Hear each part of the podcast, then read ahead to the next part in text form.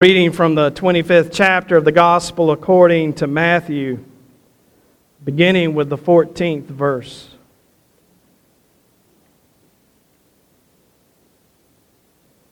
Jesus is speaking. Again, it will be like a man going on a journey who called his servants and entrusted his wealth to them.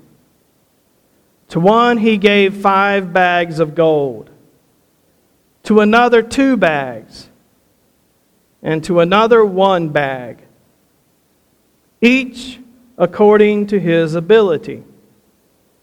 Then he went on his journey. The man who had received five bags of gold went at once and put his money to work and gained five bags more. So also, the one with two bags of gold gained two more. But the man who had received one bag went off, dug a hole in the ground, and hid his master's money. After a long time, the master of those servants returned and settled accounts with them. The man who had received five bags of gold brought the other five. Master, he said, you entrusted me with five bags of gold. See, I have gained five more. His master replied, Well done, good and faithful servant. You have been faithful with a few things.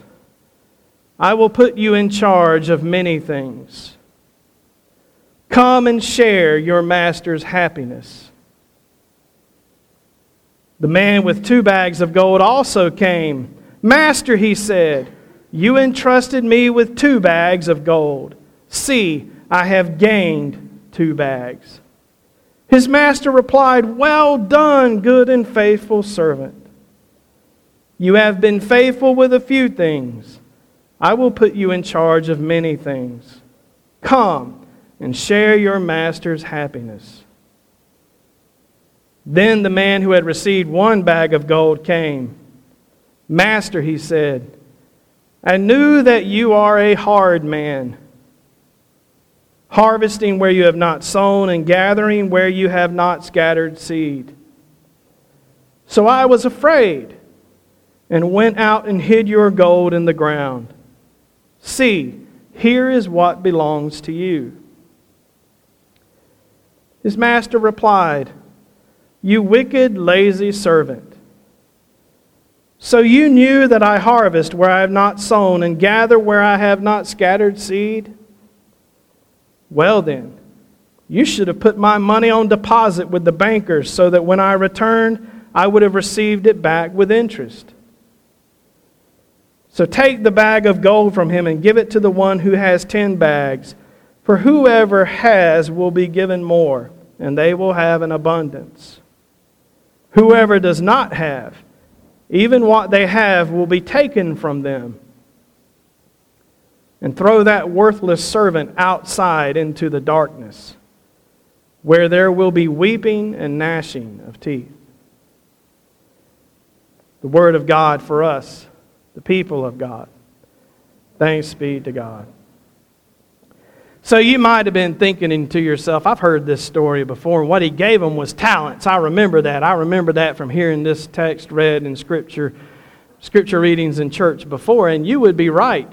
The Greek word that is translated here, bags of gold, is the word talents, or talent, plural, talents. But the NIV changes it because talents have come to be something that we're gifted with, right? You're talented at something, so people say you have a talent. You see that on American Idol, on The Voice, on all the TV shows. They'll say, right before they tell them you're not good enough for the show, they'll tell them you're really talented. Seen that before, right? So you know what that means. Someone might say you have a talent for talking, you have a talent for singing, you have a talent for fixing cars. Some people have a talent for all kinds of things. Some people have myriads of talents, and some people are talentless. Unfortunately, I've known people who claim they didn't have any talents, but very often, if we examine their life, we will find something that they are innately good at, right? You ever known somebody who was just freakishly good at math? And it didn't make any sense that they, one person could be so good at math. I've known those people. Jennifer's one. Talents. It came to be thought of as something that you're good at because of how people interpreted this text for so long. We can moralize this text. Moralizing a text means that you make it be where this is about what we should do, right? We read this and then we apply it by saying, if we do this, we'll get into heaven. I want you to know Jesus didn't say technically anything here about going to heaven. This is a story about the end of all things. This is a story about the judgment. This is a story about a master who goes away and comes back and expects those who follow him to be what's the right word to use? We might be tempted to say successful, right? I mean, the first guy, he gets five, he doubles it, gets five more talents, five more bags of gold. So technically, he's been successful. Would everybody agree with that? I think that's true. Second guy, same thing. He, he gets the two bags and he goes out and does stuff with them, and he produces two more bags of gold. And we might say, well, he's successful, but not as successful as man one or woman one. Servant one um, was much more successful. But if we were to compare the two, we would say that they were both likewise faithful. Is that fair to say? They were faithful. So much of what is hammered at us these days is that we must find a way to be successful in the world. And so much of that is hammered to us because the world, particularly American capitalism, needs for us to be successful so that we can feed the system. It's not a criticism of capitalism, it is what it is. But that's the very truth. When someone isn't successful at something, we look at them and we ask, what's wrong with them that they can't achieve something, right? What's wrong with this person that they can't get ahead, get right, do right, make good grades, get a scholarship, go to college, get a master's degree, get a doctorate, and be a brain surgeon? Why is this person not able to do that? And we begin to dismiss people because they don't have the same talents that we have. And some of that was created because of how this text has been read through the years, particularly in American Protestantism. But it hasn't always been read that way. In fact, it's often been questioned whether or not we should read this as allegory at all. Should we look for who is Jesus in this? Because clearly, none of us, I don't think any of us who are gathered here, whether we're on Facebook or whether we're in person, would stand and say that we're here today because we believe that God is a hard man who extracts where he did not sow. None of us would say that we believe God is hard and unable to love and unable to be compassionate and unable to understand fear and we have a reason for that because God demonstrated his love for us while we were yet sinners. Christ died for us. The cross hanging behind me is, in fact, a reminder that God is love, that God is not a hard master. So, if we were going to jump into this and start divvying the cards up and saying, this guy's Jesus, this guy's me, this guy's you, because clearly you don't have talents, or whatever we would do with that, we would, in fact, be wrong. This parable is aimed at the same people the last two parables I preached at were aimed at people who refused to follow Jesus. Do you hear that, church? This parable is aimed at people who refused to take up their cross and follow Jesus. People who instead chose to preserve their religious position to, res- to preserve their popularity and to preserve their political position more than anything else. Because if they had chosen to follow Jesus, they most assuredly would have lost their seat on the council and not been part of local government anymore. And so Jesus aims this at them. Because those people, those religious professionals who were like me, priests who showed up at the temple to offer prayers for others, to offer sacrifices for others, people who were meant to teach the people the way of Christ and the world, excuse me, the way of God and following God. The way of Christ is the way of God, but I'm operating in different systems, so forgive me for that. But they refuse to see in Jesus the one who is the one for whom the temple is built. So Jesus, standing there outside the temple that day, calls them to the carpet because they lack faithfulness, not success, faithfulness. They had all the success anyone could ever want. But what they were doing, Jesus is saying, is they're taking the promises of God and burying them in the earth. Now, in Jesus' day, burying money was an acceptable way to keep money. Today, the IRS gets a little hacked off about it. I had an uncle who buried a bunch of money, he got in trouble. I remember one time when the benefits officer for the company I worked for came in and asked me, Where do you want to put your money, Dave? I told him in a hole in the ground in PVC pipe. And he said, I don't have that option. there wasn't an investment option. But that's what the second, the third guy did because he was afraid. He was afraid. He didn't trust the master. He was afraid. We have been entrusted with something much more important than bags of gold. The church has been entrusted with the greatest news ever spoken. The church has been entrusted with a message that can raise the dead. Can you imagine if tomorrow Johnson and Johnson announced that they have a new topical ointment that you can put on a dead person within 15 minutes of death and they will rise. Walk out of the hospital room feeling chipper and joyful. Man, they'd have a kiosk for that thing right in front of the entrance of Walmart, wouldn't they? You walk in there and everybody would know about it. There'd be 15,000 commercials. They'd name it something like Jujibajab and have people looking happy after they take it in the commercials. And it costs $5 million a dose. And politicians would squammer around trying to claim it should be free and all this, and they would be right. But that's a pretty good analogy for what the church possesses a free ointment, a free salve for death we are in possession of the greatest treasure ever given the news of Jesus' resurrection. What does Scripture tell us? Paul says that if you believe in your heart that God raised him from the dead and confess with your lips that he is Lord, you will be saved. And what you will be saved from is sin and death. It is the miracle salve. That's why the old hymn says, There is a balm in Gilead to save, to heal the sin sick soul. When we read this parable, don't default to those things that you have and don't let somebody say, Oh gosh, if you'll just use your singing voice in the church, God will honor that. God might be calling you to sing other places, not just the church. Who knows? But faithfulness truly is the question here.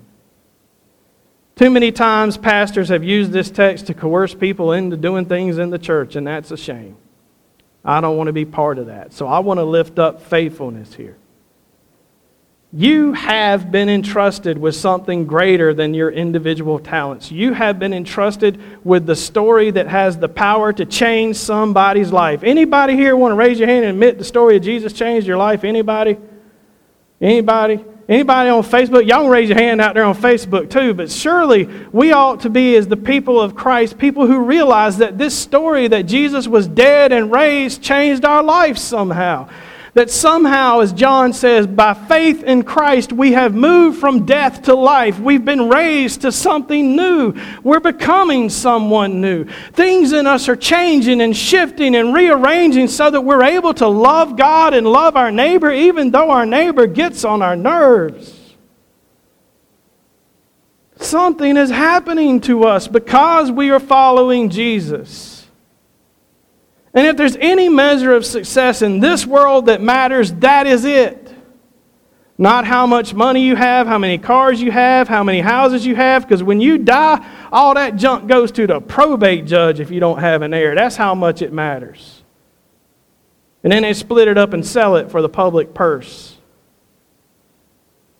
None of that matters. Nothing you can buy for yourself matters. The only thing that matters in this world is the story that you have been entrusted with. That there was one who came, who was for us, God in the flesh, who came to call us to a different way of life, a way of love and peace and joy, an excellent way, a way of hope. But there were some who refused to receive that story because they believed that the master was hard.